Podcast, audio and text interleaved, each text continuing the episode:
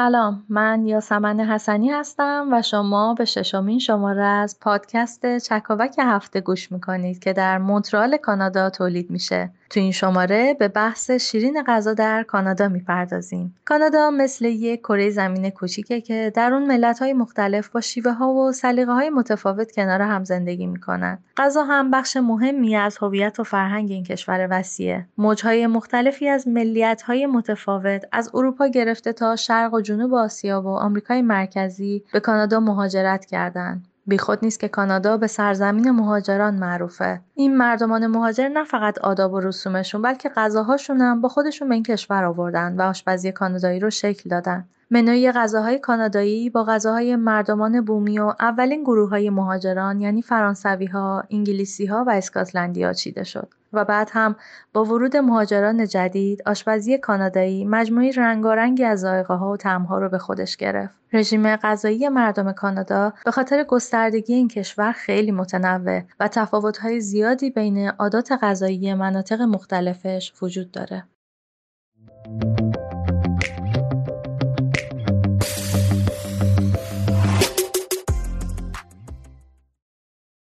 تو بخش اول پادکست چند تا غذای کانادایی رو معرفی می‌کنیم که نمادهایی از هویت این کشور هستند مثل تورتیر، پمکین، پروگیز و پوتین. برای هر کدوم از این غذاها اول شهرزاد تبایی تاریخچه و دلیل اهمیتشون رو میگه و بعد هم محسا عباسپور طرز تهیه این غذاها رو توضیح میده.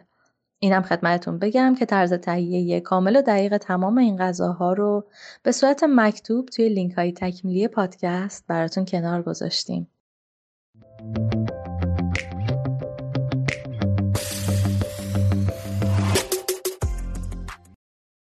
بسته به اینکه در کدوم ناحیه از کانادا زندگی می‌کنین احتمالا غذاهای متفاوتی رو تجربه کرده باشین پس تو این بخش با هم به نواحی مختلف کانادا میریم تا بریم ببینیم تو هر ناحیه چه خبره. بیاین از شرق کانادا شروع کنیم و با هم به استان کبک امروزی در عواسط قرن 18 سفر کنیم. اگه در یه خونه روستایی در کنار رودخونه سن توقف کنیم، احتمالا برامون تورتیر بیارن. تورتیر یه غذای محبوب کبکیه که یه جور پای گوشته و اگرچه در همه ایام سال خورده میشه ولی به صورت خاص پس از مراسم عشای ربانی در شب کریسمس سرو میشه. این غذا تاریخ پرفراز و نشیبی داره و از اهمیت زیادی برای فرانسوی کانادایی ها برخورداره.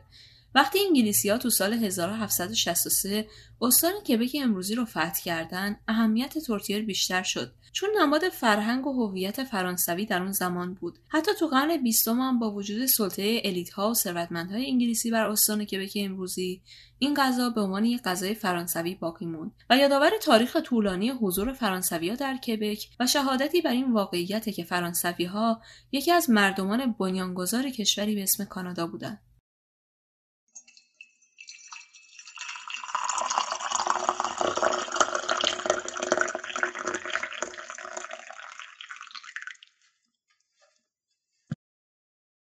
همونطور که شهرزاد گفت تورتیر یه جور پای گوشته که یه غذای سنتی فرانسوی کانادایی هستش.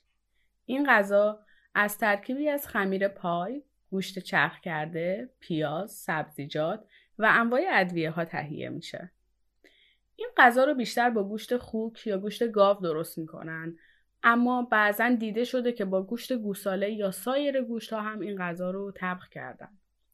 هر خانواده دستور مخصوص به خودش رو برای پخت این غذا داره و حتی بسیار از اونها استفاده از سیب زمینی در این دستور غذایی رو میپسندن.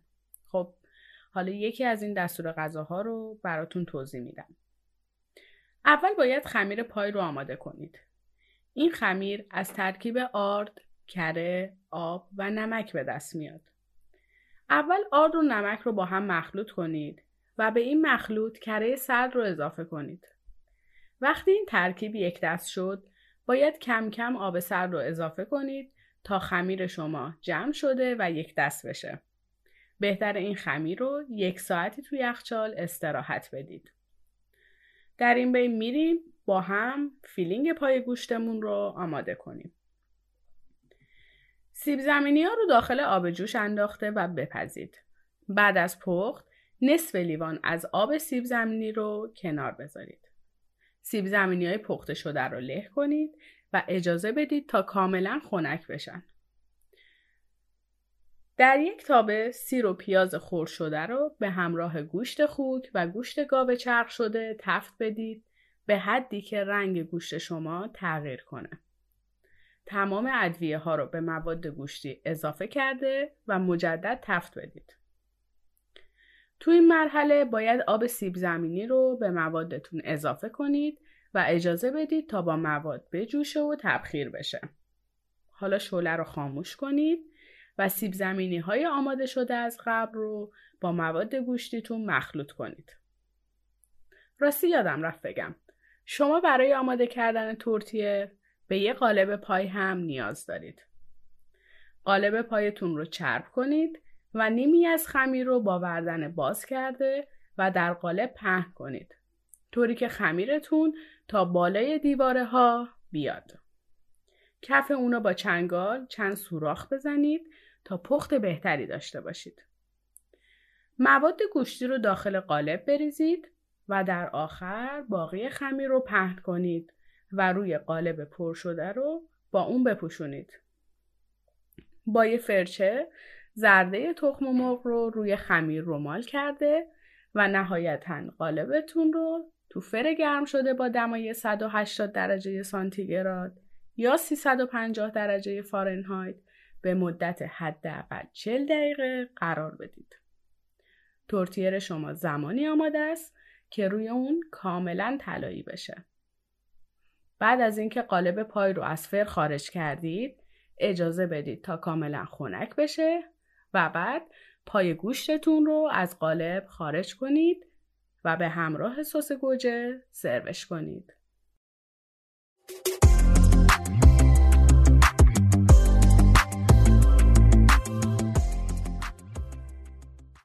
خب حالا چند دهه از زمان فتح استان کبک امروزی توی تاریخ بریم جلو سفر کنیم به این منطقه دیگه در دشتهای کانادا به اسم رودخونه سرخ یا وینپگ امروزی تا با یه غذای بومی به اسم پمکن آشنا شیم. پمکن در زبان مردمان بومی کری به معنای چربی یا روغنه و ترکیبی از گوشت و چربی خوشده بایسون که یه جور گاو میشه و میوه های شبیه توت یا همون انواع بری هاست. این غذا یه منبع اصلی غذایی برای بومی است اما از کجا اهمیت زیادی پیدا کرد؟ مردمای ساکن منطقه رودخونه سرخ از اوایل قرن 19 تا اواسط اون شامل مهاجرای اروپایی و بومیا می. اون موقع بخش بزرگی از زمینا برای شکار بوفالو و تجارت پوست حیوونا استفاده می‌شد و مجموعه های کوچیک کوچیک از آدما گرد هم اومده بودن تا بتونن با همزیستی در کنار هم در شرایط سخت آب و هوایی زمستون کانادا دووم بیارن. از اونجایی که شکارچی های بوفالو، کاوشگرای انگلیسی و سیادای بومی در گستره جغرافیایی وسیع فعالیت می‌کردند، به غذای احتیاج داشتن که در طولانی مدت خراب نمی‌شد و کالری زیادی برای سیر کردن شکم مردهایی داشت که دائما در حال جابجایی و مبارزه با وضعیت سخت آب و هوایی بودند اینجا بود که غذای مردمای بومی یعنی همون پمکن اهمیت پیدا کرد هر یک کیلوی این غذا حدود 800 کالری داشت و تا 5 سال خراب نمی‌شد و وقتی برای اولین بار به تاجرای پوست و کاوشگرای انگلیسی و فرانسوی معرفی شد تبدیل به یک غذای جادویی شد این غذای انرژیزا به اونا اجازه سفرهای طولانی رو می‌داد تا بتونن به جستجو و کاوششون در سرزمین پهناور کانادا ادامه بدن. بخش های زیادی از این کاوشا نقشه کانادای امروزی رو به وجود آورد و یه جورایی این مسئله مدیون وجود این غذای پر انرژی و سرشار از پروتئین بود.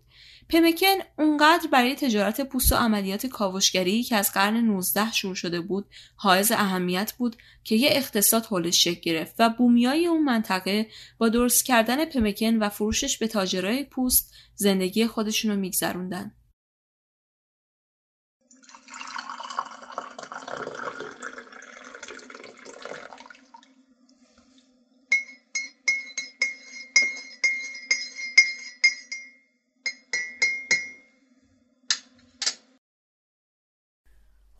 حالا بریم ببینیم پمکن چطوری درست میشه. پمکن یه غذاییه که از اون به عنوان غذایی برای زنده موندن یاد میشه. این غذا از مخلوط گوشت خوش شده، چربی و بلوبری که یه میوه ریز مثل انگور کوچیکه تهیه میشه. اول گوشتتون رو داخل فریزر بذارید تا کاملا یخ بزنه. بعد اونو به صورت ورقه های نازک برش بدید و با نمک و فلفل مزه دار کنید.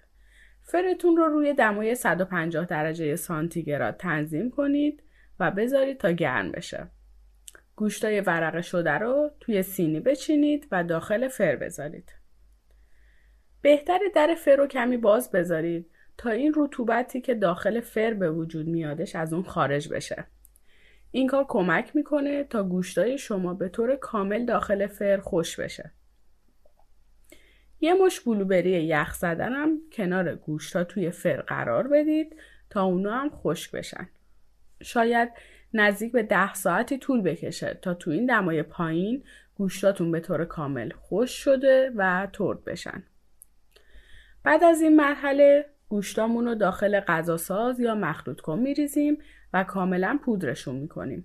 همین کار رو برای بلوبری هم انجام میدیم و کاملا باید همه این مواد رو با هم پودر کنید. الان وقت اونه که به سراغ چربی ها بریم اونا رو به قطعات ریز خورد کنیم و شروع به پخت کنیم. چربیاتون رو روی حرارت خیلی کم بپزید. مدام بالای سرش باشید اون رو هم بزنید تا ته نگیره. وقتی چربی ها هیچ حبابی تولید نکردن پخت اونو به طور کامل انجام شده. برای ادامه دستور ما فقط به چربی مایع نیاز داریم. پس چربیاتون رو توی صافی بریزید و قسمت مایع اونو از خورده های چربی جدا کنید. پودر گوشت و توتتون رو با هم مخلوط کنید و چربی مایع رو کم کم به اون اضافه کنید. در حدی که چربی تو پودر مواد خیس بخوره و مخلوطی به هم چسبیده و یک دست به دست بیادش. کف یه قالب رو کاغذ روغنی بندازید موادتون رو کف اون پهن کنید. بعد از اینکه موادتون خنک شد می‌تونید اونو به شکل دلخواه برش بدید و سروش کنید.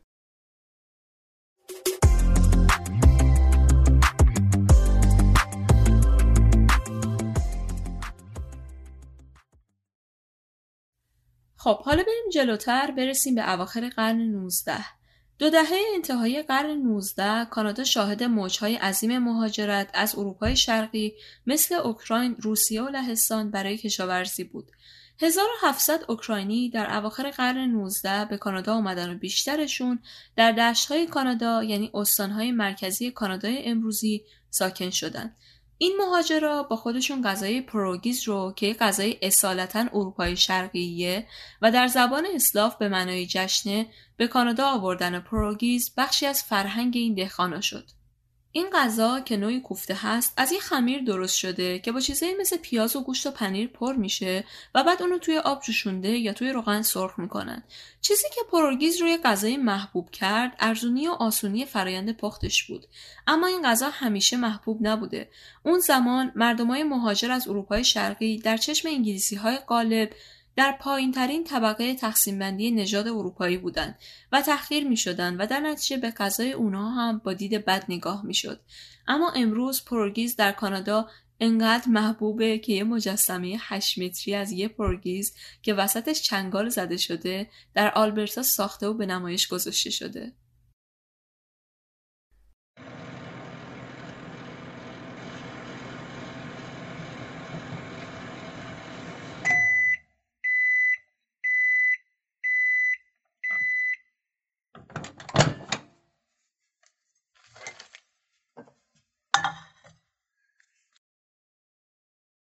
پروگی این کوفتای خمیری خوشمزه مراحل مختلف و طولانی برای تهیه داره.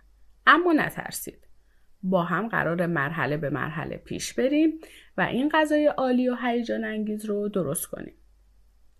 این کوفته رو اول باید با سیب زمینی، پنیر و ترشی کلم پر کنیم.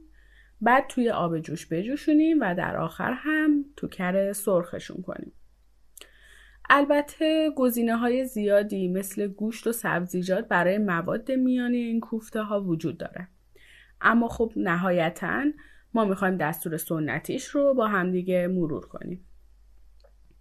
بهتر اول با مواد میانی شروع کنیم. سیب زمینیاتون رو 15 دقیقه تو آب بجوشونید. بعد اونا رو پوست بگیرید، له کنید و کنار بذارید تا خنک بشه. پیازتون رو خورد کنید و تو کمی روغن تف بدید تا سبک بشه. پیاز و روغن رو به همراه پنیر و کلم ترش به سیب زمینی های خنک شده اضافه کنید. مواد میانیتون آماده است. اونو تو یخچال بذارید تا استراحت کنه. حالا نوبت آماده کردن خمیرمونه. مواد خمیر پروگی ترکیبی از آرد، تخم مرغ، آب و کمی نمکه. این خمیر شباهت خیلی زیادی به خمیر ماکارونی خونگی داره. اول باید آرد و نمک رو با هم مخلوط کنیم. بعد تخم مرغ رو بهش اضافه می کنیم و مواد رو به خوبی با هم ترکیب می کنیم. در آخر آب داغ رو کم کم بهش اضافه می کنیم تا خمیر نرم و کمی چسبناک داشته باشیم. بافت این خمیر خیلی مهمه. نباید خیلی خشک باشه و نه خیلی چسبند. اگر که احساس کردید خمیرتون خیلی خوش شده بهتره بهش کمی آب داغ اضافه کنید تا به اون بافت مطلوب برسید. و اگر خمیرتون خیلی چسبنده بود کم کم بهش آرد اضافه کنید تا بافت اون اصلاح بشه و به اون بافت مطلوبی که مد نظرتون هست برسید. خمیرتون رو یه ساعت توی یخچال استراحت بدید. حالا به مرحله هیجان انگیز این دستور رسیدیم. یه ظرف آب رو روی اجاق بذارید تا جوش بیاد. خمیرتون رو با وردن باز کنید و به شکل دایره های کوچیک قالب بزنید و به اندازه یه قاشق غذاخوری داخلش رو با مواد میانی آماده شده از قبل پر کنید. لبه های خمیر رو روی همدیگه قرار بدید و اونا رو محکم به هم بچسبونید. کوفته های پیچیده شدهتون رو چند دقیقه تو هموم آب جوش بندازید تا یک کمی بپزن. اگر دیدید کوفته ها به کف ظرف رفتن حتما اونها رو از کف ظرفتون جدا کنید تا نچسبن. وقتی به سطح آب اومدن اونا رو از آب خارج کرده توی ظرف دیگه بذارید تا هم آبش رو از دست بده و همین که کاملا خنک بشه. بعد از خنک شدن کوفته ها نوبت اونه که همشون رو توی کره سرخ کنیم. کوفته ها رو به حدی سرخ کنید تا رنگشون طلایی بشه. امیدوارم از خوردن اونا لذت ببرید.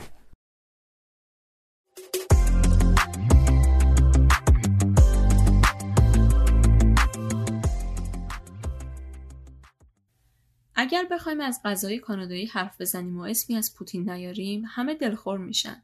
این غذای کبکی از سیب زمینی سرخ شده همراه با یه سس گوشت به اسم گریوی و پنیر دلمه شده ساخته شده و تاریخچه نامشخصی داره. خانواده های زیادی ادعا می‌کنن که اونا برای اولین بار پوتین رو درست کردن.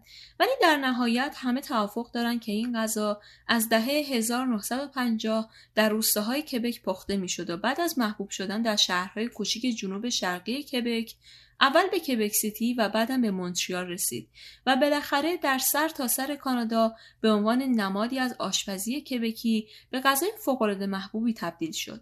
بعضی ها میگن کلمه پوتین از کلمه پودینگ در زبان انگلیسی و فرانسه به معنای یه ترکیب معمولا به هم ریخته از انواع غذاها میاد. در کبک هم پوتین اصطلاحا به معنای به هم ریخته هست. پوتین انواع مختلفی داره و هر ملیتی یه چیزی بهش اضافه کرده. مثلا در پوتین سبک مونترالی گاهی از گوش دودی استفاده می‌کنن.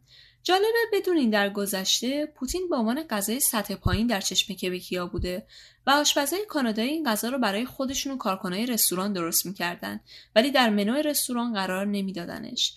خیلی ها در کبک پوتین رو یه غذای ناسالم که خوراک افراد مست بود می‌دیدن. اما بعد از انقلاب آرام 1960 مسائل تغییر کرد و کبک شروع به بازساخت هویتش کرد. مردمی کبک شروع کردن خودشون کبکوها نامیدن و این غذا رو به عنوان نمادی از هویت جدید خودشون می‌دونستن. همچنان بعضی از کبکی ها از کانادایی نامیدن پوتین ناراضیان و اون رو یه غذای کبکی می‌دونن. در نهایت کبکی یا کانادایی این غذا یکی از محبوب ترین خوراک های کانادا به شمار میاد. در حدی که در سال 2007 شبکه خبری CBC یه نظرسنجی درباره بهترین اختراع کانادا برگزار کرد و پوتین رتبه ده رو به دست آورد و در سال 2016 در شام رسمی بین جاستین ترودو و باراک اوباما درست حد زدین پوتین سرو شد.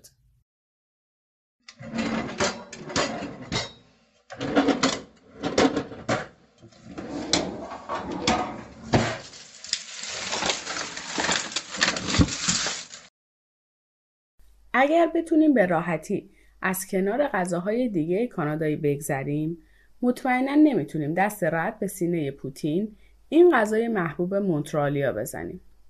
پوتین از ترکیب سیب زمینی سرخ شده، تکه های پنیر و سس مخصوص پوتین که از آب گوش درست میشه تهیه میشه.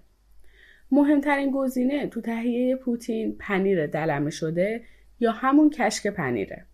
اما اگر این گزینه رو موجود ندارید می‌تونید از پنیر موزارلا خرد شده استفاده کنید. بهتر از تکه های درشت موزارلا استفاده کنید تا هنگام پخت پنیر روی سیب زمینی ها آب نشه. برای آب گوشت پوتین بعضیا از آب مرغ استفاده می‌کنن و بعضی دیگه از آب گوشت. اما اینجا اگر بخوایم ترکیب سنتیش رو بگیم باید به نسبت یک سوم از آب مرغ و دو سوم از آب گوشت استفاده کنیم. حالا وقتشه بریم سراغ طرز تهیه این غذای معروف و هیجان انگیز. بهتر کار رو با آماده کردن آب گوشت شروع کنیم. تو ترکیب آب گوشت از نشاسته ذرت استفاده می کنیم که باید توی کاسه کوچیک اونو به طور کامل در آب حل کنیم و کنار بذاریم. توی قابلمه کرتون رو آب کنید بعد آرد رو به اون اضافه کنید و حدود 5 دقیقه تف بدید تا به رنگ قهوه‌ای طلایی در بیاد.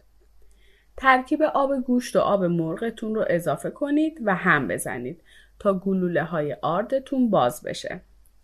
نیمی از مخلوط نشاسته ذرتتون رو هم اضافه کنید و یک دقیقه تمام مواد رو با هم بجوشونید. ادویه هاتون هم به آب گوشت اضافه کنید و تا زمان آماده شدن سیب زمینیاتون این مخلوط رو گرم نگه دارید. حالا میریم سراغ سیب زمینیامون. سیب زمینیاتون رو پوست بگیرید و خلالی خوردشون کنید. توی کاسه بزرگ آب سرد بریزید و اجازه بدید تا یه ساعت سیب زمینیاتون داخل آب سرد باقی بمونه.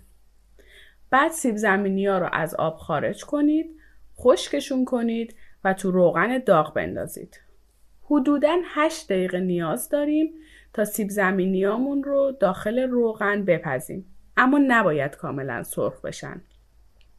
اونها رو بعد از این مرحله توی توری میریزیم تا روغنشون گرفته بشه. حالا باید دمای روغنتون رو بالاتر ببرید و سیب زمینیاتون رو مجدد به داخل تابه برگردونید. این بار اونها رو به صورت کامل سرخ می‌کنیم تا رنگشون قهوه‌ای طلایی بشه. مجدد سیب زمینیاتون رو از تابه خارج کنید روی دستمال حوله‌ای بذارید تا روغنش گرفته بشه. اونها رو توی یه ظرف دیگه بریزید و با نمک تمدارش کنید. حالا اینجا باید شما سیب زمینیاتون رو به ظرف سروتون منتقل کنید. بعد یه ملاقه یا هر قدر که دوست دارید سس پوتین رو به روی اون اضافه کنید. در آخر تکه های پنیر دلمه شده یا پنیر موزارلا خور شدهتون رو به مخلوط سیب زمینی و آب گوشت اضافه کنید. پوتین شما آماده است.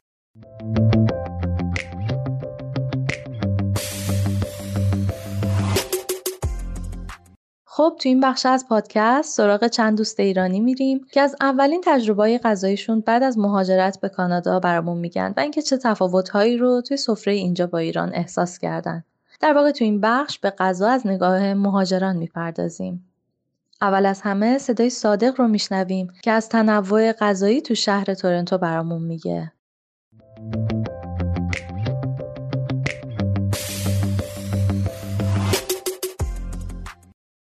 سلام من صادق هستم.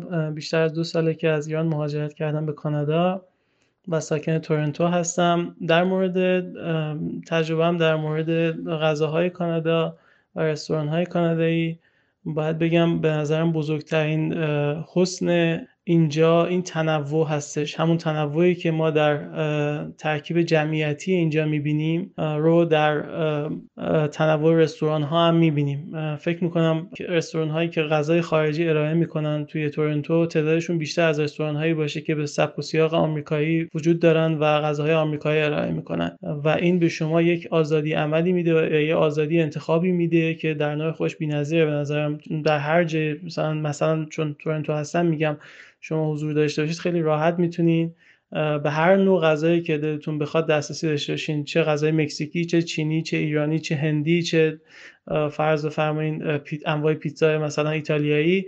و به شدت به نظرم کانادا رو متفاوت می‌کنه. در عین اینکه از یک کیفیت مطلوبی هم برخوردار هستن. باز این برمیگرده به اون سیستم کانادا که یک سیستم منظم هست و یک سیستم سالم هست به نظر من. با اینکه پذیرای فرهنگ های دیگه و انواع و اقسام در واقع آدم ها و فرهنگ ها هستش اون ظرفیت رو هم داره و اون نظم رو می‌تونه برقرار بکنه و اون اون کیفیت رو حفظ می‌کنه. اما به شخصه به عنوان ایرانی من توی رستوران هایی که رفتم و غذاهایی که اینجا خوردم با غذاهای هندی بیشتر از غذاهای سایر جاها ارتباط برقرار کردم. حتی ترک ها هم گوشت رو خیلی خوب به عمل میارن خیلی خوشمزه درست می‌کنن انواع کباب هاشون و اینا واقعا بی‌نظیر هستش.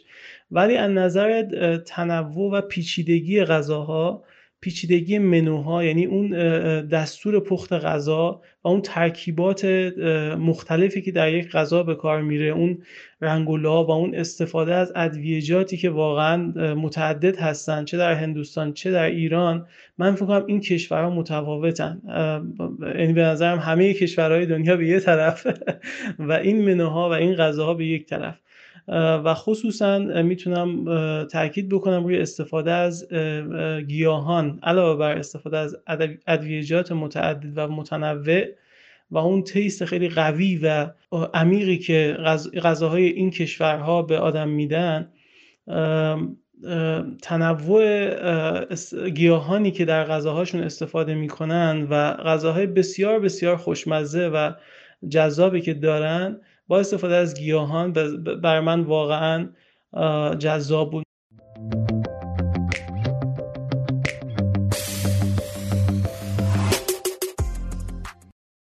حالا صدای زهره رو میشنویم که سالها مونترال زندگی کرده و خاطره اولین مهمونی رفتنش و مهمونی گرفتن برای غیر ایرانی ها رو برامون میگه. بعد از زهره الناز از اولین باری که خونه دوستی غیر ایرانی دعوت بوده میگه.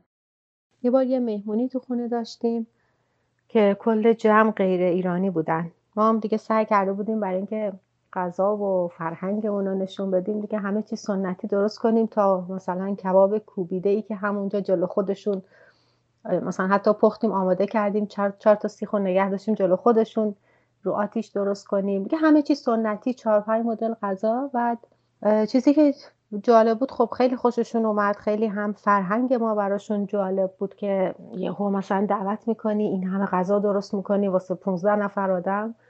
هم هم خیلی از غذا خوششون اومد. فقط یه نفر تو اون جمع بود که اصلا یه حالت خیلی بدی بهش دست داد. جوری که اصلا رفت نشستی اتاق دیگه مثلا از وسط غذا و بعدم کلی از من عذرخواهی کرد. گفت ببخشید اصلا مشکل از غذاهای تو نیست. من خیلی پیکی هم هیچی نمی‌تونم بخورم و اینا. که خواهش می‌کنم.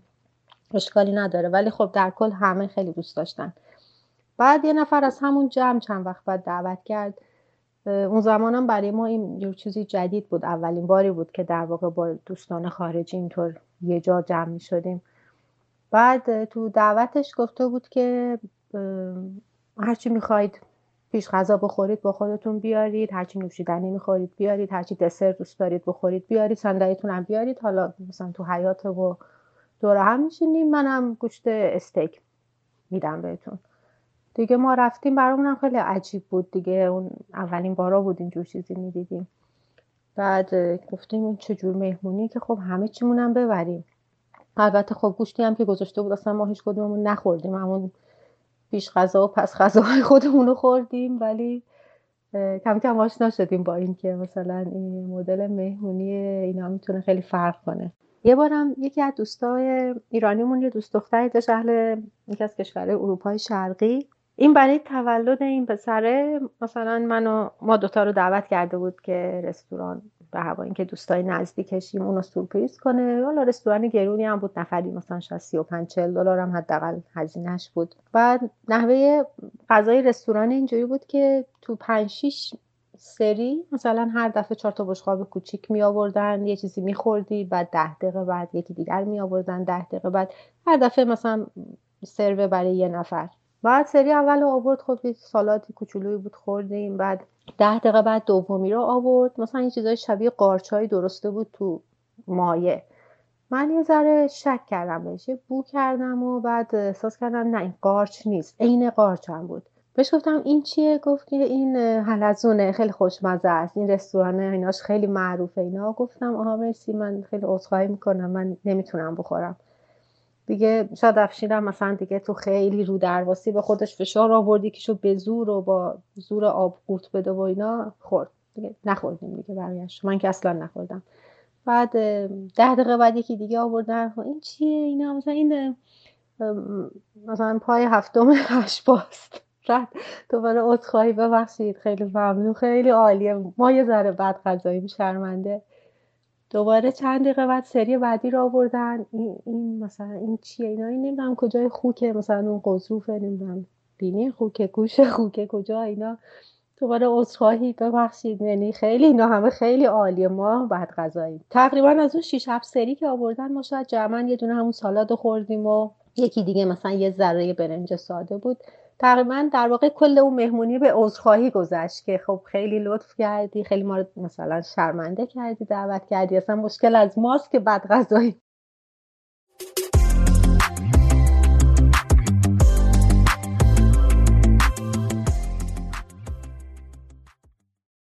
من النازم و تقریبا دو سال و شیش ماهی که مونترال زندگی می‌کنم. سال اولی که مونترال بودم با یه خانومی مکزیکی آشنا شدم که اسمشون ماریا بود. اولین دفعه که من رفتم خونهشون ماریا اصرار داشت که من غذا درست کردم و باید بمونید. من دیدم که ماریا خیلی توی آشپزخونه است و نمیاد بیرون دو هی میره میاد که به غذا سر می‌زنه. و من بهش گفتم ماریا من می‌تونم بهت کمک کنم. فکر کنم غذایی که داری درست می‌کنی خیلی سخته. گفت نه من اوکی هم همه چی رو به راهه.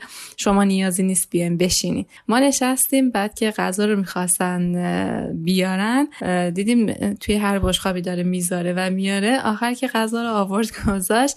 یه نون گرد اندازه کف دست با یه تیکه پنیر و یه تیکه آووکادو بود. و من به شوهرم نگاه کردم. شوهرم به من بعد ما به فارسی به هم گفتیم واقعا چند ساعت به خاطر این تیاش بس خونه بوده. و خود ماریو گفت ما این غذامون غذاییه که خیلی مکزیکی ها می‌خورن حالا درسته خیلی غذاش ساده بود ولی واقعا غذاش به ما چسبید چون خیلی خونه گرم و دلنشینی و رفتار خیلی عالی داشتن. اینم خاطره من از اولین جایی که به عنوان یک غیر ایرانی رفتم و غذا خوردم.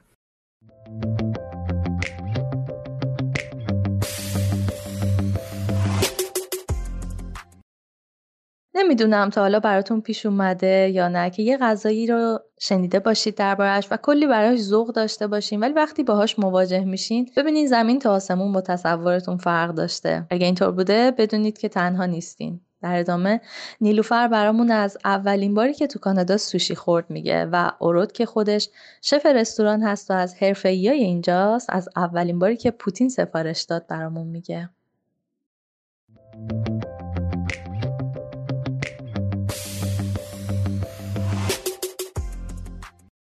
من تجربه اولین باری که سوشی خوردم خیلی تجربه جالب و البته ناخوشایندی بود. اتفاقی که افتاد این بود که من و یکی دیگه از دوستام که هم مدرسه بودیم و تقریبا همزمان اومده بودیم کانادا و هیچ کدوم تو ایران سوشی نخورده بودیم دعوت شدیم که با سه نفری که خب اینجا بودن و خیلی سوشی دوست داشتن و اینا بریم یه رستوران و سوشی رو امتحان کنیم برای اولین بار. ما قبول کردیم و گفتیم آره تجربه خوبی میشه. رفتیم و نشستیم. خب قطعا نمی‌دونستیم که چی انتخاب کنیم. برامون اون کسی دیگه که بودن سفارش دادن. سوشی اومد سفارش ها رو آوردن. و من یادم میاد که خودم اول می‌خواستم که مثلا یه گاز بزنم به سوشی و امتحان کنم یه گوششو که بهم گفتن نه باید سوشی رو هر یه دونش رو کامل بخوری. و هیچی من اولین سوشیمو خوردم و انقدر مزدش برام غریب بود و نمی‌تونستم اصلا بپذیرم و انقدر ناخوشایند بود که حتی نتونستم توی دهنم نگهش دارم و خیلی چهرمم کاملا مشخص بود که چقدر بدم اومده و چقدر برام سخت ادامه دادن به خوردنش. و در حدی که اون دوستی که منو دعوت کرده بود اصلا به اون رستوران موقع بعدن حتی یکم از من دلگیر شد که گفتش که حالا لازم نبود انقدر واضح واکنش نشون بدی که چقدر بدت اومده. می‌تونستی یکم نگه داری احساساتو. این اولین باری بود که سوشی خوردم ولی باز دوباره بعد از یه مدت زیادی مثلا فکر می‌کنم چندین ماه یا شاید یه سال طول کشید تا دوباره امتحان کنم و دفعه دومی که امتحان کردم اونقدر بدم نیومد. و یه کمی فهمیدم که خب شاید مثلا یه جزئی از سوشیه شاید مثلا به خاطر اون خزهیه که دورش اون سیویده که من دوست ندارم. سعی کردم که حالا یکم امتحان کنم علاقم و اینا رو و الان از اون ماجرا که گفتم هفت سال میگذره و من مشتری پر و پا قرص سوشی هم و یکی از غذاهای واقعا مورد علاقمه.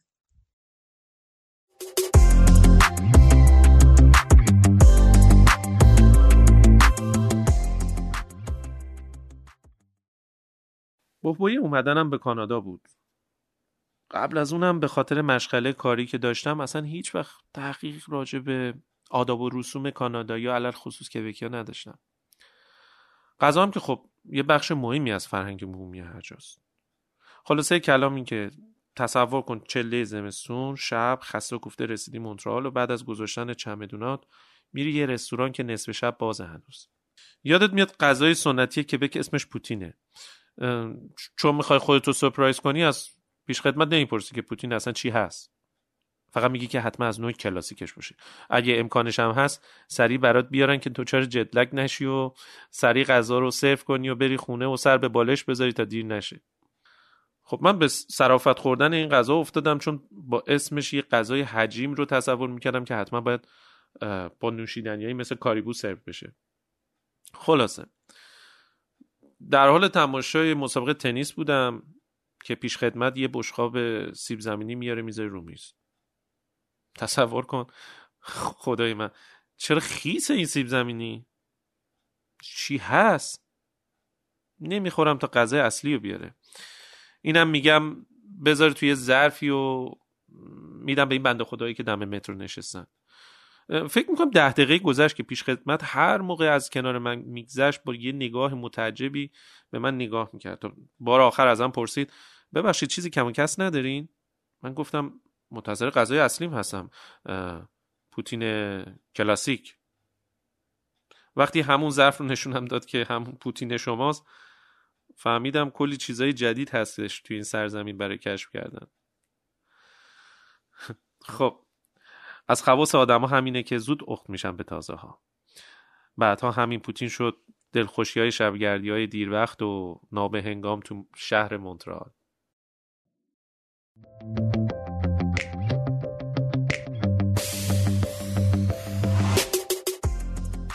تو این بخش می‌خوایم بریم سراغ یه دسته دیگه از مهاجران که به طور حرفه‌ای با مقوله غذا در کانادا درگیر هستند و می‌خوایم با هم به صحبت‌ها و تجربه های یه بانوی ایرانی که به طور حرفه‌ای تو مونترال کانادا آشپزی می‌کنه به اسم آتنا بارفروشی گوش کنیم. آتنا توی قسمت دوم پادکست که به زنان مهاجر اختصاص داشت، داستان زندگیش رو مفصل برامون تعریف کرد. ایشون بعد از مهاجرت به کانادا تصمیم گیره به طور حرفه‌ای آشپزی کنه و غیر ایرانی ها رو با غذاهای لذیذ ایرانی آشنا کنه. و خب باید بگم که تو این کارش خیلی هم موفقه.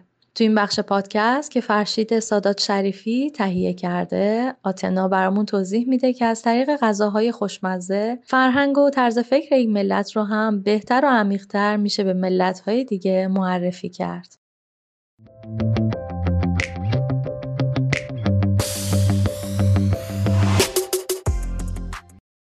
در درجه اول بریم به سراغ این که به نظر شما به عنوان کسی که داره کار آشپزی رو دنبال می‌کنه چه جنبه فرهنگی می‌تونیم برای غذا قائل باشیم و چجوری می‌تونیم غذا رو به عنوان سفیر فرهنگ در نظر بگیریم؟ واقعیت اینه که برای من تجربه که از ابتدا داشتم با غذا این بود که فلسفه غذا اونم توأم با عشق و محبتی که در پس زمینه اون هست.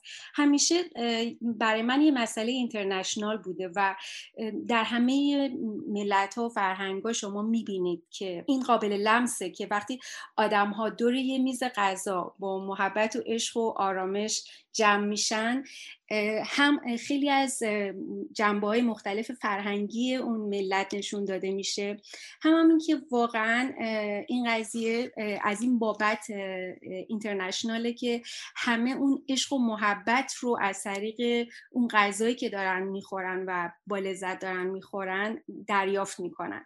از لحاظ فرهنگی بخوایم بیشتر روی این قضیه تمرکز بکنیم. مثلا من یه مثال خیلی واضح می‌زنم که من همون کار رو همینجا برای مشتریان که اکثرا غیر ایرانی هستن انجام میدم. مثلا ما تو فرهنگ ایرانی این روش رو داریم که معمولا غذا رو وقتی که به خصوص اگر مهمانی یا چند نفر در واقع دارن دور یه میز غذا می‌خورن غذا رو بشخاب بشخاب سرو نمی‌کنیم برخلاف خیلی از فرهنگای دیگه و به خصوص فرهنگ آمریکای شمالی که معمولا توی بشخاب سرو می‌کنن و می‌ذارن جلوی اون آدم یا آدم هایی که قراره بخورن اون غذا رو. من از ابتدا طبق فرهنگ خودمون به خصوص وقتایی که چه مهمان داشتم مهمانای غیر ایرانی چه زمانایی که در واقع ایونتی برگزار کردم که حالا پنجاه نفر تا صد نفر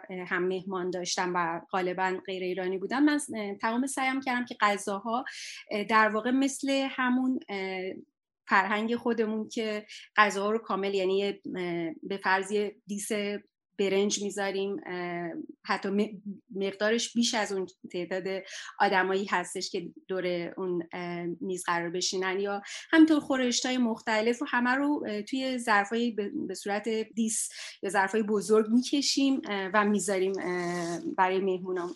مثلا این حتی یادم از همون اوایل حتی مهمان هم هم از این بابت براشون جالب بود که من این کارو می‌کنم و من براشون توضیح می‌دادم که این تو فرهنگ ما اینطوری رسمه ما اینطوری غذا رو می‌کشیم و اجازه میدیم که مهمان ها هر چقدر که دوست داشتن و محدود فقط به یه بشقاب نباشن و هر چقدر که دوست داشتن برای خودشون بکشن غذا رو. این حالا از آداب سرو کردن و خوردن تا حتی به خصوص خیلی مسائل و جزئیات در نحوه پخت غذا با توجه به مواد غذایی که در واقع هر فرهنگی متفاوت هستش منوی غذاییشون اونها هم همه از یه فرهنگی به فرهنگ دیگه فرق می‌کنه. حالا حتی روز اینکه در واقع فرهنگایی که بیشتر غذاهای گوشتی می‌خورن یا حبوباتی یا سبزیجات و حالا به خصوص تو فرهنگ خودمون که حالا در واقع از میوه های خشک و سبزیجات بسیار استفاده میشه که می‌تونه بازم در واقع مجزا بکنه فرهنگ یک کشور یا یک منطقه رو با جاهای دیگه. ممنونم. سوال من در اینجا میره به سمت این جایی ها کانادایی ها کبکی ها چه دلیلی دارن برای اینکه مثلا غذای ایرانی رو توی سبدشون قرار بدن؟ آیا فقط یه جور تب آزمایی و کشف یه چیزای جدیده یا نه؟ دلایل دیگه هم داره و بعد وقتی که می‌خورن یه چیز متفاوت اینا وقتی که امتحان می‌کنن غذای ایرانی رو واکنششون چیه؟ و اگه بتونین برامون مثالایی بزنین از اینکه یه مقدار بیشتر بفهمیم که اونا چجوری نگاه می‌کنن به این و به غذاهای ما. بازم سوال خیلی جالبیه و اکثرا اینو از من می‌پرسن به خصوص ایرانی ها ببینید من ابتداعا که در واقع مهمان های غیر ایرانی در منزلم داشتم به صرف غذا که هنوز وارد این business غذا نشده بودم. ولی چیزی که خیلی واقعا در باطن قضیه در باطن تجربه کردم این بود که وقتی آدم ها با عشق در آرامش دور هم جمع میشن مشتاقن که چیزای جدید هم تجربه بکنن. خیلی به قول اینجایی ها خیلی open minded ن خیلی روشن فکرن از بابت اینکه در واقع یک تم جدید رو امتحان بکنن یا یک فرهنگ جدیدی رو بهش پی ببرن و جزئیات بیشتری راجع به اون فرهنگ بدونن. این اولین تجربه من بود در واقع و یکی از دلایلی بود به من کمک کرد که من این روش و این اصلا business رو شروع بکنم. واقعیت همون مهمان های اولیه که خب تعدادشون و دفعات کم نبود می‌دیدم که چقدر واقعا با اشتیاق نسبت به غذاها هم در واقع دلشون می‌خواد که امتحان بکنن این غذاهای جدید رو. به خصوص ما که توی فرهنگمون یه چیزی که من خیلی تاکید می‌کنم به چه کسایی که حالا کلاس آشپزی من شرکت می‌کنن غذاهامون سفارش میدن یا حتی ویدیوهایی که من خودم تو سوشال میدیا تهیه می‌کنم می‌ذارم یا می‌نویسم مطالبی رو. خیلی تاکید می‌کنم که فرهنگ غذایی ما بسیار فرهنگ غذایی متنوعیه. راستیتش من خودم توی کمتر فرهنگی دیدم که این همه تنوع از مواد گوشتی بگیرید تا بوبات مختلف و به خصوص سبزیجات سیفیجات و حتی میوه های خشک و همینطور از لحاظ تعمی مثلا از غذاهای ترش تا غذای شیرین و ملس تا اندازه تند و پر ادویه به قول شما یا با زعفران و حالا ادویه های دیگه. اینو خیلی بهش تاکید داشتم که این رو نشون بدم تا این لحظه که واقعا این فرهنگ غذایی ما این همه متنوع هست و شما این option ها رو دارید که از بینش انتخاب بکنید. البته به عنوان کسی که این option رو میدم و فقط به یه منوی خاص محدود نمی کنم مشتریامو. این یکی از مسائلی بود که باز هم براشون جالب بود که این واقعا فرهنگ غنی غذایی رو تجربه بکنن. یکی از موارد دیگه هم که خیلی مهمه توی فرهنگ غذایی ما بسیار به خصوص توی شمال ایران وجتریان ها و وگن ها که در واقع 100 درصد بدون گوشت و لبنیات و هر نوع محصول دامی باشه در واقع ما داریم زیاد تنوع غذایی از اینجور غذاها داریم. اون هم باز برای اونها جالبه. و میگم چیزی که در همه این موارد تکرار می‌شد با تجربه خودم این بودش که کنار حالا طعم غذا که خوشبختانه این افرادی که در مونترال کبک یا من حتی می‌تونم به جرات بگم خیلی از نورس امریکن ها آمریکای شمالی ها خیلی روشن فکرن که در به خاطر همون تنوع فرهنگ مختلفی که کنار هم جمع شدن و زندگی می‌کنن خیلی مشتاقن که در واقع در کنار این همزیستی مسالمت آمیز غذاهای فرهنگ های مختلف رو هم امتحان بکنن این هم قضیه دیگه بود ولی در کنار همه اینها متاسفانه تجربه من این بود که در ابتدا در مونترال نمیشناختن. اکثریت اکثریت آدم هایی که من باشون برخورد داشتم اصلا نمی‌دونستن هیچ چیزی از غذای ایرانی. و من شروع کردم در واقع ابتدا به آموزش شروع کردم. یعنی من کارم رو با کار والنتیر شروع کردم و همون موقع سعی می کردم که در مدرسه که در واقع آشپزی درس می‌دادم و از یه سری بچه های بی سرپرست حمایت می‌کردم و غذا میپختم که در واقع اونجا بخورن این بچه ها خیلی سعی می‌کردم که مثلا حتی با معلم ها و کادر مدرسه در ارتباط باشم غذا رو حتما سمپل بکنم و براشون مهیا بکنم که بتونن امتحان بکنن. تا بگیرید شما به همسایه های خونه خودم دوستان همینطور. واقعا همیشه با آموزش هنوزم حتی همراه هستش این قضیه. و کاری که من دوست دارم از ابتداعا هم این کارو کردم چون با آموزش همراه بود. همیشه بخش فرهنگی کار رو هم بهشون آموزش می‌دادم که مثلا فلان غذا که من دارم درست می‌کنم از زمان مادر بزرگم هم دیدم اینطوری غذا درست میشه یا حتی نسلهای قبلتر یا نحوه همونطور که گفتم سرو خوردن غذا چجوری مثلا ما برنج و خورشت رو می‌خوریم یا ماست کنار غذا رو می‌خوریم یا تهدید یا اسم غذا نحوه درست کردنش مواد اولیش همه اینا با آموزش همراه بود و با, سمپل یا هدیه غذا به دوست همسایه همکار می‌بینم که این تاثیر هم بازخورد خیلی خوبی داشته تا حالا. و در کنار موارد دیگه که با هم صحبت کردیم وقتی من داستانی دارم اگر اون غذا منو یاد جای خاصی شهر خاصی منطقه خاصی. منو به یه جایی از خاطراتم می‌بره حتما اینو بازگو می‌کنم براش. به من میگن میگن ما چقدر لذت می‌بریم از داستان ها و بازم براشون خیلی دلنشینه و می‌بینم که خدا رو شکر از این قضیه لذت می‌برن.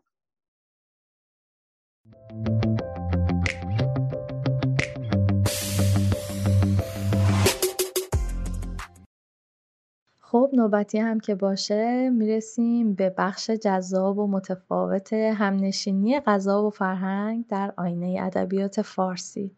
غذا خوردن و ادبیات دو تا عنصر مرکزی تو فرهنگ ایرانی هستن و در طول تاریخ همیشه با هم بده بستون داشتن. فرشید سادات شریفی برامون از سه تا متن فارسی مرتبط با غذا و خوراک از دوره های مختلف میگه. اولیش یه دیوان از یه شاعر شوختب از چندین قرن قبله. دومی هم کتاب دستور غذای آشپزباشی از عهد قاجار و سومی هم یه کتاب معاصر و معروف هست به اسم کتاب مستطاب آشپزی.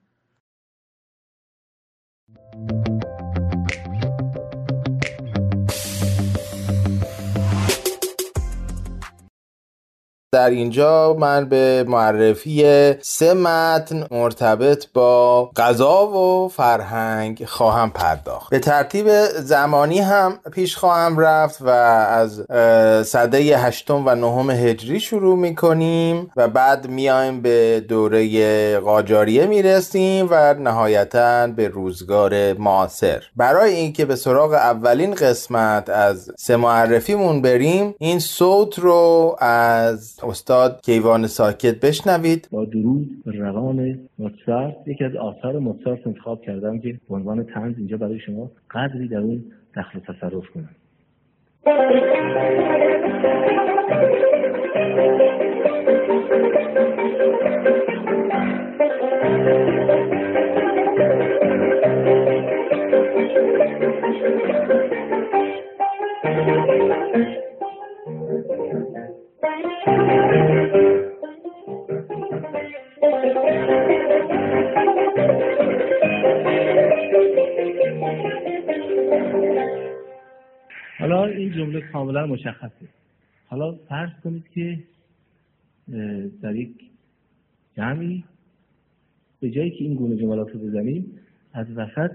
حالت دیگری پیدا می‌کنه.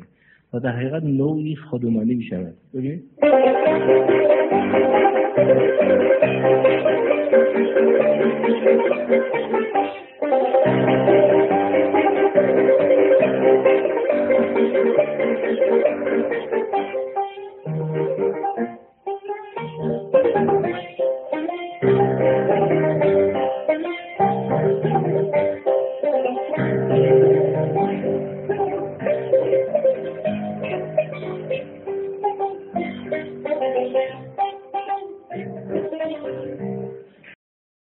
توضیحات و ساز زدن شوخ طبعانه استاد کیوان ساکت مقدمه است که من از یک نوع یا ژانر ادبی به نام پارودی یا نقیزه برای شما صحبت بکنم که به موضوع اولین معرفی ما هم ارتباط داره. نقیزه که معادل ژانر فرنگی پارودی هست اصطلاح ادبی به معنای واژگونه جواب گفتن شعر کسی است.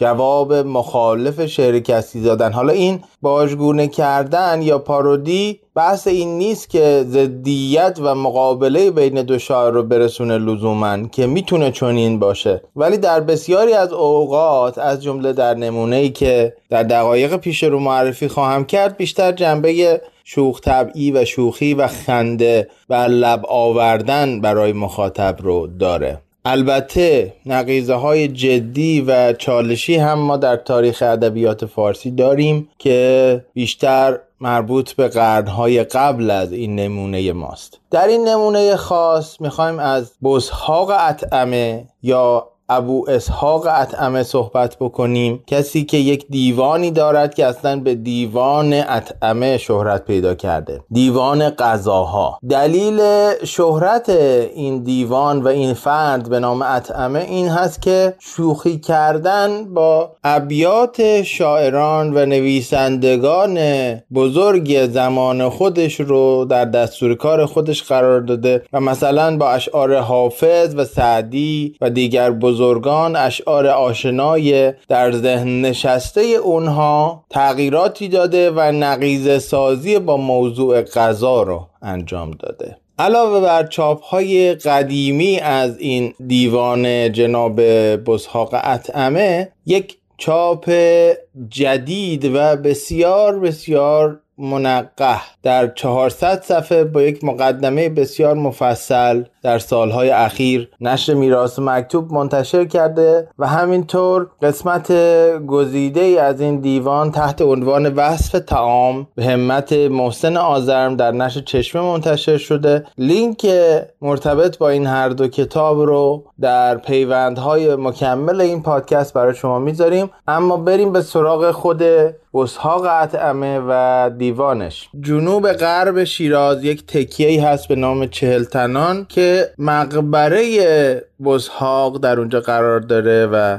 شیرازی هایی که به چهلتنان رفتن این رو دیدن که عامه مردم اعتقاد بر این داشتن که شب جمعه به زیارت قبور که میرن هدیه هایی از جنس غذا و نوشیدنی هم برای او ببرن. گرچه که الان محدود شده در سالهای اخیر اما این رسم حتی در میان مردم در گذشته وجود داشته. برای که از نمونه ای از کارهای این جناب بسحاق عتمه برای شما بخونیم. مثلا سعدی غزل بسیار معروفی داره که از هرچه می رود سخن دوست خوشتر است. پیغام آشنا نفس روح پرور است. هرگز وجود حاضر غائب شنیده ای من در میان جمع و دلم جای دیگر است. گیسوت انبرینه گردن تمام بود. معشوق خوب روی چه محتاج زیور است؟ و بزهاق اطعمه چنین جواب داده به غزل سعدی که در شعر من از آن همه ذکر مزعفر است.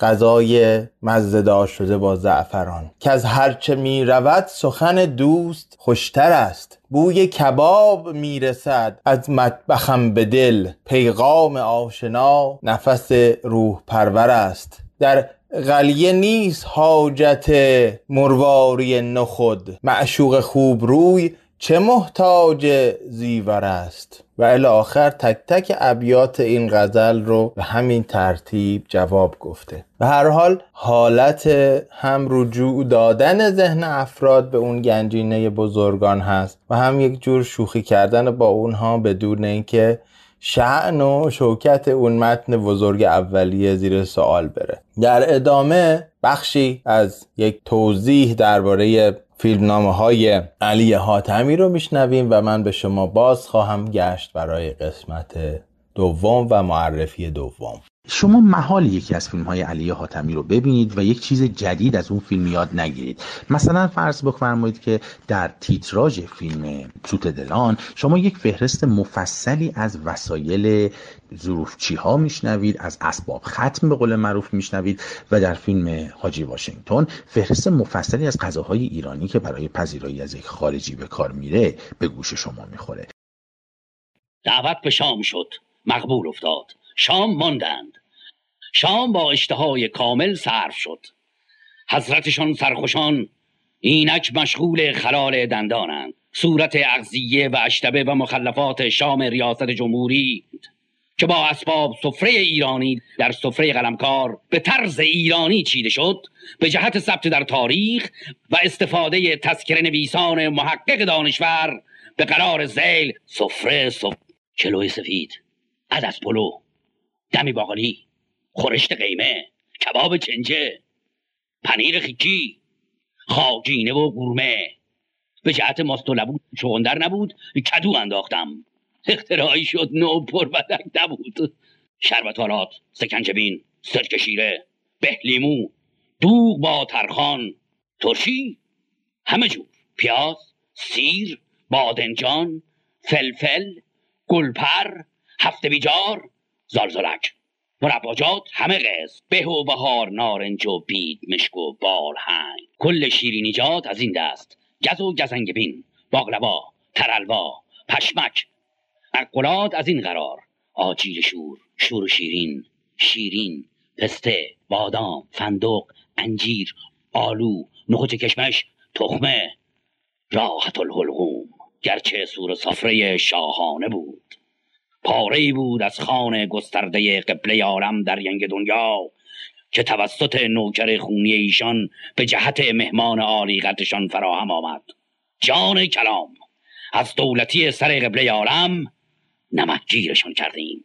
بخش کوچکی از مصاحبه مفصل من با استاد همیشم دکتر بهروز محمودی بختیاری عضو دانشکده هنر در دانشگاه تهران هست. برای هشتمین پادکست از مجله شنیداری سماک که دسامبر دو سال پیش منتشر شد به من افتخار دادن و با من گفتگویی داشتند که مفصلش رو در اونجا می‌تونید بشنوید. در یک سوال خاص از جوانب فرهنگی آثار علی حاتمی پرسیدم و ایشون دو مثال زدن که یک بخشش همین سفره ای بود که حاجی واشنگتن داره گزارش یا راپورتش رو به ایران میفرسته که چگونه از یک بیگانه پذیرایی کرده و در حقیقت برای ایرانی ها آبروداری کرده. شما ممکنه سوال بکنید که خب این فهرست از کجا میاد؟ علی حاتمی چنان فهرستی رو از کجا آورده؟ آیا فقط با رجوع به دستپخت مادر و مادر بزرگش و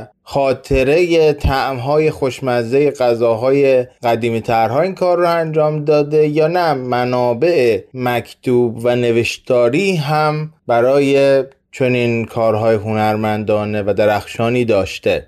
جواب این است که با شناختی که ما از علی حاتمی داریم که علاوه بر هنر و هنرشناسی و ذوق اهل جستجو و پژوهش بود بسیار بسیار بسیار مهم هست که بدانیم معدود آثاری از گذشته به ما رسیده از جمله کاری و کتابی مرتبط با دوره قاجار که بسیار بسیار برای افراد خلاقی که بخوان مثل علی حاتمی به اون دوره رجوع بکنن مقتنم هست و می‌تونه محل رجوع قرار بگیره. اسم این کتاب هست سفره اطعمه و این سفره اطعمه در حقیقت رسپی ها یا دستور های یکی از آشپزهای دربار ناصرالدین شاه قاجار هست. آنچه که در اینجا مهم هست و من می‌خوام بهش اشاره بکنم بنیاد فرهنگ ایران به عنوان ناشر این کتاب هست. اگر جستجو بکنید این کلمه رو سابقه این بنیاد رو خواهید خوند و نقش کلیدی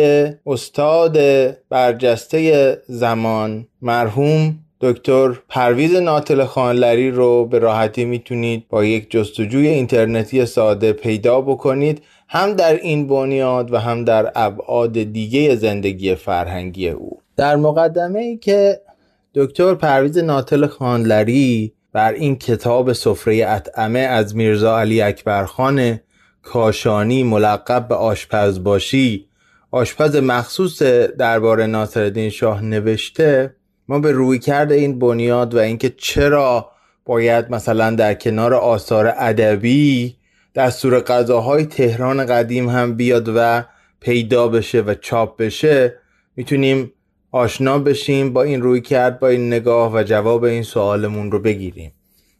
آداب و رسوم و عقاید و عادات اقوام و ملل نماینده شیوه تفکر و خصوصیات ذهنی ایشان است. و روحیه خاص هر ملت را از مطالعه در این امور می‌توان دریافت.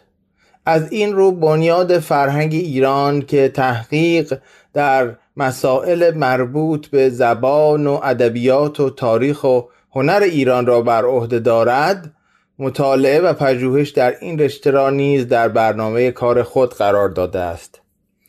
در این زمینه آثاری که منتشر می شود دو نوع است.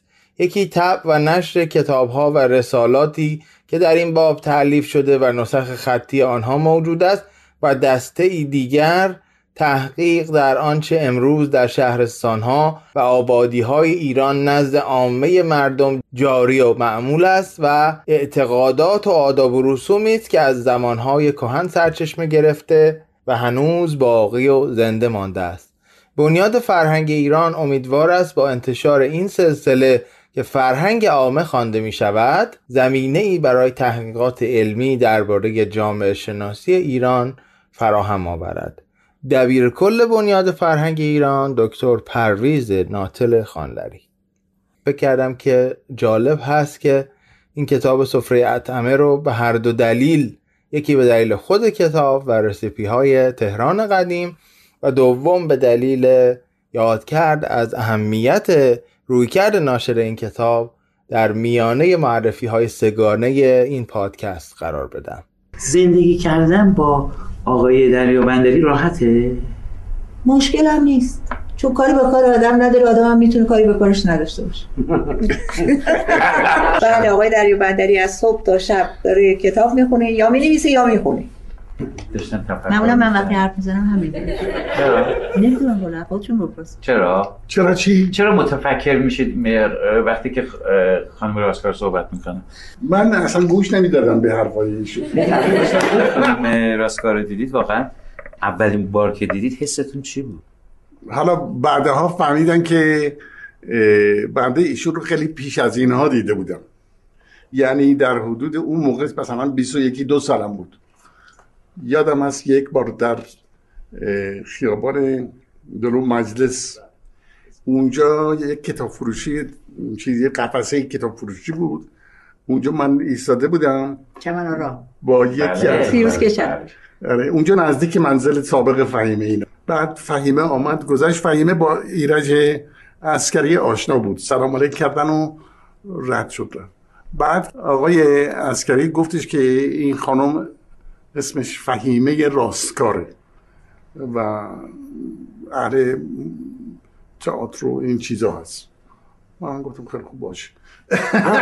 جذاب بود همچین آقایی اون, اون لحظه اون روز. والا ایرج به من نگفت ایشون کیم گفت من کیم بگید بنده میگم شما درست میگه مثل که کوش نمی‌کردی.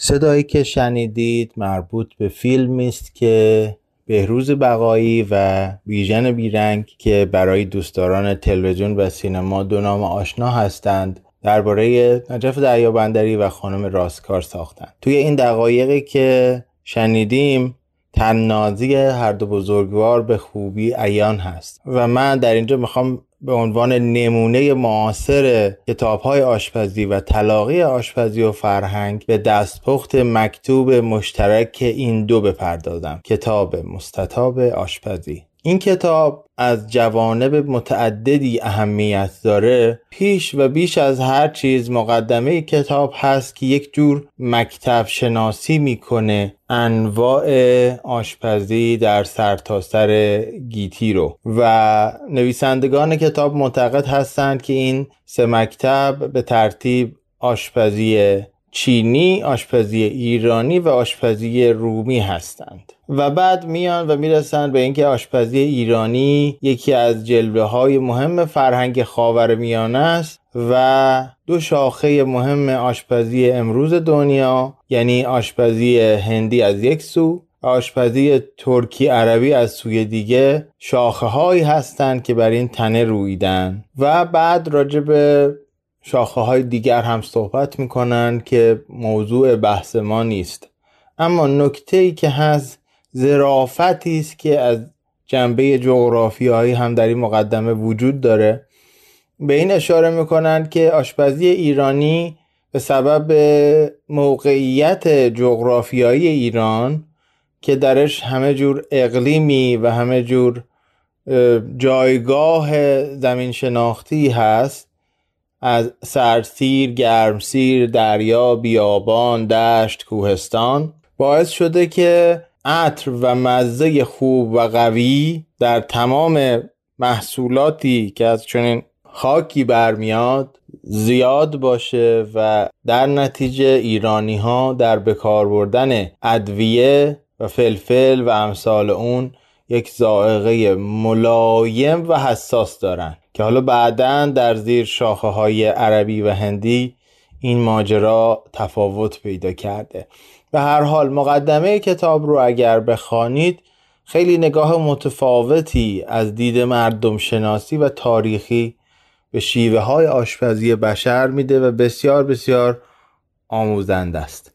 اما از این مقدمه پرنکته که بگذریم از جنبه نصر و واژه گزینی این کتاب بسیار مهم هست تا جایی که می‌تونیم بگیم یک تاست یک گوهر یک دانه است. از کانال سایه سار از ادب پژوه ناماشنای معاصر سایه اقتصادی نیا یکی از فرسته های او رو نقل می‌کنم که در 27 ژانویه همین سالی که رو پایان هست و شما در پایان این سال این پادکست رو میشنوید او از این کتاب گفته است. من بخش هایی از این فرسته رو برای شما می‌خونم و لینکش رو هم در بنابه مکملمون درج خواهیم کرد. سایه عنوان فرسته خودش رو آشپزی و واجه گزینی گذاشته.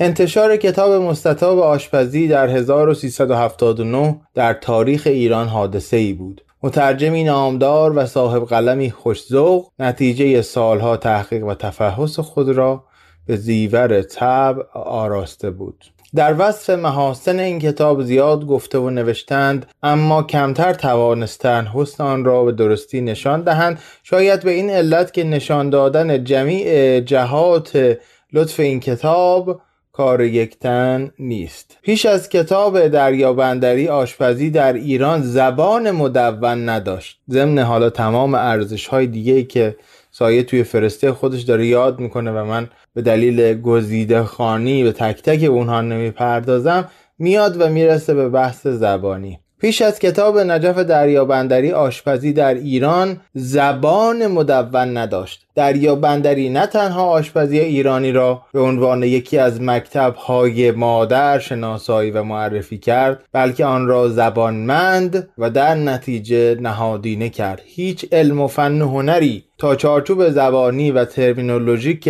مکتوب و مدون نداشته باشد مستقر و شناخته نمی شود و بعد با توضیحاتی که میده میرسونه بحث رو به اینجا که در اصول و ضوابط واژه‌گزینی چهار روش برای واژه‌گزینی معرفی شده. برگزینش یعنی انتخاب یک واژه یا عبارت از عبارتهای موجود در گنجینه زبان. نوگزینش یعنی انتخاب یه واژه موجود و دادن یه مفهوم جدید به اون که البته نباید با مفهوم اولیه بی ارتباط باشه. واژه سازی و ساختن اصطلاح و نهایتا وامگیری اصطلاح از دیگر زبان ها و بعد نمونه میاره. میگه از کاربرد هر روش نمونه ای می آورم از برگزینش پیشارک رو برای اردوف بزماورد رو برای ساندویچ سان سان کردن برای قطع کردن مرغ دست هم دادن برای مخلوط کردن و امثال اینها. از نوگزینش ها حوزچه برای سینک ظرفشویی ستربند کردن برای استریلیزی کردن پاتیل برای ظرف نیمکره مخصوص آشپزی چینی به نام واک و از واژه سازی و اصطلاح سازی یخبند به جای فریزر موجپز به جای مایکروویو پسارک به قیاس پیشارک که پیش غذا یا اردور بود برای دسر رو می‌توان نام برد. و از وامگیری ها نام های خاص غذایی مثل کالباس سوسیس پاته جز کلماتی هست که نجف دریابندری وام گرفته. سایه اقتصادی نیا این فرسته ارزشمندش رو که توصیه می‌کنم کاملش رو بخونید با این سطرها تمام می‌کنه. چشمگیرترین نوآوری دریابندری کار او در حوزه واژگان و اصطلاحات آشپزی است. قدر این کتاب را تنها کسی می‌داند که پیش از ظهر به منظور پختن نهار آن را بکشاید وقتی به خود بیاید که ظهر گذشته و او به جای پختن نهار سرگرم خواندن کتاب مستطاب بوده است.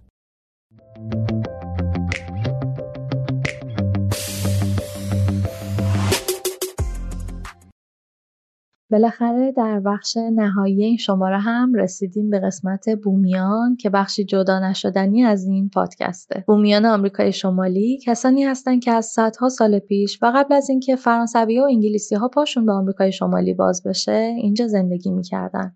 تو شماره های قبلی گفتیم که مردمان بومی چقدر متنوع هستند و مهاجرای اروپایی که به این سرزمین ها رسیدن با اونا چطور برخورد کردند. همینطور درباره اینکه زنان بومی تو چه شرایطی کار و زندگی می‌کنن و چه جایگاهی دارن گفتیم و البته درباره مدارس اجباری شبانه روزی بومیان کانادا. موسیقی بومیان کانادا هم از موضوعاتی بود که بهش پرداختیم و نهایتا در شماره قبلی به جایگاه معلولین در فرهنگ بومیان پرداختیم. و حالا در این شماره مریم ایرانی برامون میگه که غذا چه جایگاه مهم و ارزشمندی نزد بومیان داره و اینکه رژیم غذایی اونا بعد از ورود اروپاییان چه تغییراتی کرد. قصه گویی و داستانسرایی بین بومیان اهمیت زیادی داره و به همین خاطر مریم همین بخش رو با یک قصه شروع می‌کنه. با هم بشنویم.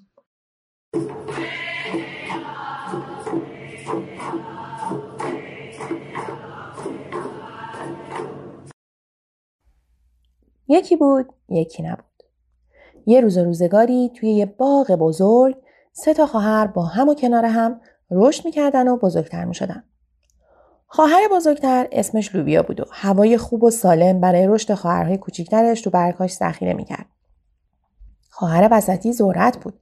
ساقه های محکمش رو به خواهرهای دیگه قرض می‌داد تا کنار هم بمونن و از ساقه هاش بالا برن. خواهر سومی هم کدو تنبل بود که برگهای پهن و محکمش رو خاک مینداخت و رطوبت رو حفظ می‌کرد. و البته حیوانای وحشی رو که می اومدن تا خواهرش رو بخورن با اون هیکل بزرگش فراری می‌داد. سه تا خواهر کنار هم کل تابستون سر می‌کردن تا غذای کل قبیله ما رو تأمین کنن. این یکی از قصه های مشهور بومیان قبیله ایروکوه کاناداست که برای بچه های کوچیک تعریف می‌کردن. تا همونطور که دارن یک کاسه سوپ سه خواهر رو نوش جان می‌کنن با افسانه های قبیله هاشون هم آشنا بشن. غذاهای بومی کانادا میراث مردم های سرزمیناییه که در گذشته های دور تنها ساکنانش بودن. غذاهایی که سرشار از سنت و تاریخ قبایلی که با استفاده از مواد محلی و فصلی و با الهام از زندگی و داستانهای اونها طعمهای ویژه‌ای دارن. تو باور بومیای کانادا پخت و پز و انتخاب غذا با تاکید بر ایجاد تعادل با محیط اطراف و انجام سبک درست برای جلوگیری از هدر دادن هدایای زمین و طبیعت گره خورده. سوپ سه خواهر یکی از هزاران غذای بومیه که بین قبایل مختلف پخته میشه و تا امروز هم باقی مونده. رژیم غذایی سنتی بومی ها از نظر تنوع غذایی بسیار مفید و دارای ویتامین‌های مناسب بود و کالری زیادی هم داشت. اما کالری مورد نیاز برای گرم نگه داشتن بدن آنها در زمستانهای طولانی و سرد هم باید تامین می‌شد. برای همین هم در تابستانهای کوتاه بومیا توت و دونه های وحشی جمع می‌کردند و زنهای بومی هم توی باغچه های کوچک کشاورزی می‌کردند ذرت، لوبیا و کدو سبز از سبزیجات رایجی بودند که توی این باغچه های کوچیک تو سرزمین های منیتوبا و آلبرتا کشت می این سبزیجات اغلب برای تهیه سوپ یا خورش مثل همون سوپ سه خواهر که داستانش براتون گفتم استفاده می اما دستورالعمل سوپ لذیذ سه به طور خلاصه میشه این.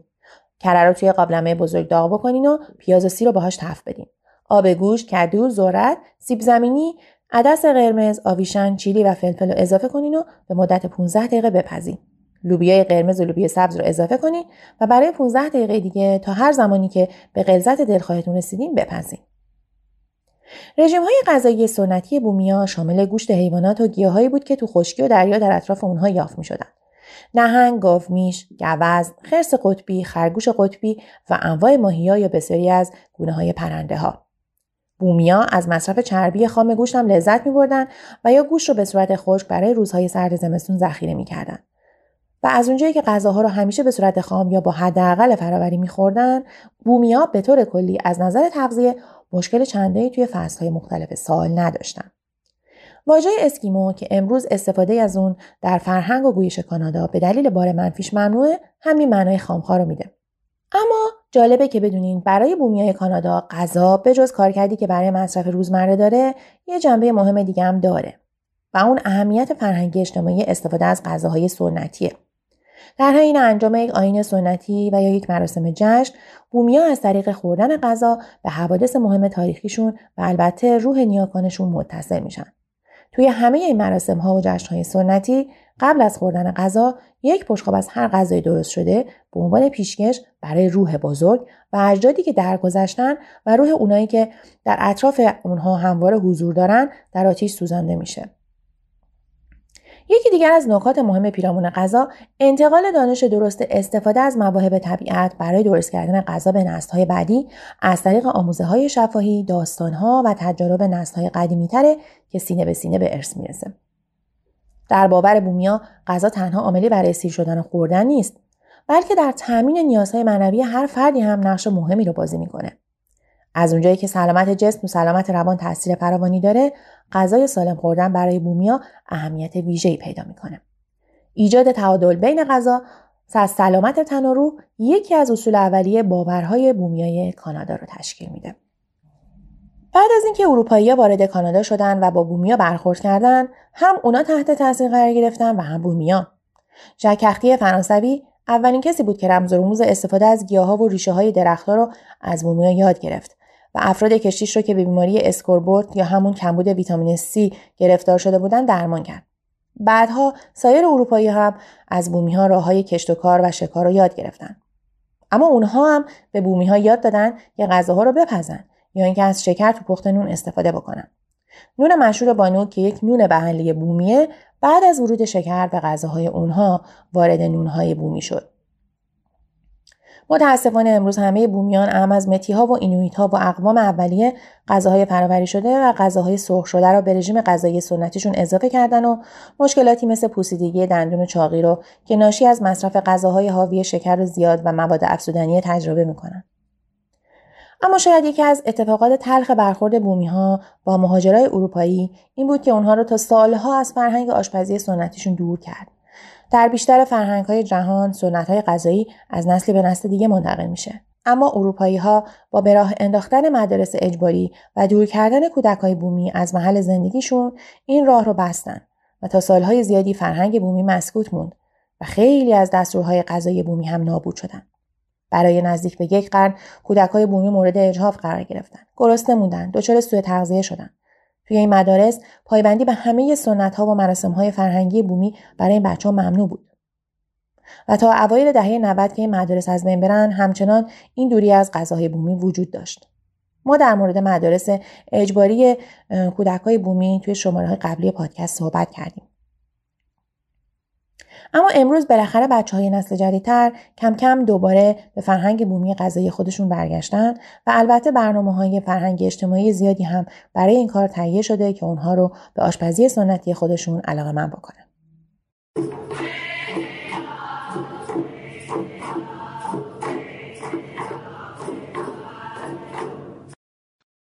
از اینکه تو این قسمت از پادکست چکاوک هفته هم با ما همراه بودید از شما ممنونیم. این پادکست رو می‌تونید از اپلیکیشن های پادکستی یا کانال تلگرام مجله هفته یا وبگاه هفته به نشونی هفته بشنوید. ما دوست داریم نظرات شما رو درباره پادکست بدونیم و پیشنهاداتتون رو برای موضوعات بعدی بشنویم. نظراتتون رو محبت کنید به نشونی info at هفته ایمیل کنید. و اگه این پادکست رو دوست داشتید به دوستانتون هم معرفی کنید. تدوین این شماره رو فرشید سادات شریفی با همراهی و مشاوره عباس مهرابیان انجام داده. دیگه همکاران من در این شماره عبارت بودند از شهرزاد تباتبایی، محسا عباسپور و مریم ایرانی. از دوستانم صادق سیگارچیان، زهره اماد، الناز کمال احمدی، نیلوفر خوشسیر، اراد کریمیان، و آتنا بارفروشی که وقتشون رو در اختیار ما قرار دادن هم ممنونیم. من یاسمن حسنی هستم و این بود ششمین قسمت پادکست چکاوک هفته.